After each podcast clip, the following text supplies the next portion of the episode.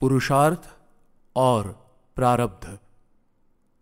पितामह भीष्म युधिष्ठिर से कहते हैं, पुरुषार्थ अर्थात कर्म और प्रारब्ध अर्थात भाग्य में सदा पुरुषार्थ के लिए प्रयास करना। पुरुषार्थ के बिना केवल प्रारब्ध राजाओं के कार्य नहीं सिद्ध कर सकता। कार्य की सिद्धि में प्रारब्ध और पुरुषार्थ दोनों का योगदान होता है।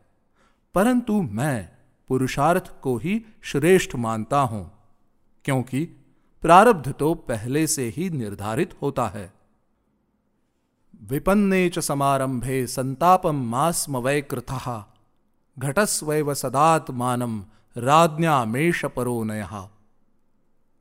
अर्थात, यदि आरंभ किया हुआ कार्य पूरा न हो सके अथवा उसमें बाधा पड़ जाए तो इसके लिए अपने मन में दुख नहीं मानना चाहिए।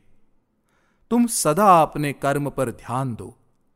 यही राजाओं के लिए उत्तम नीति है।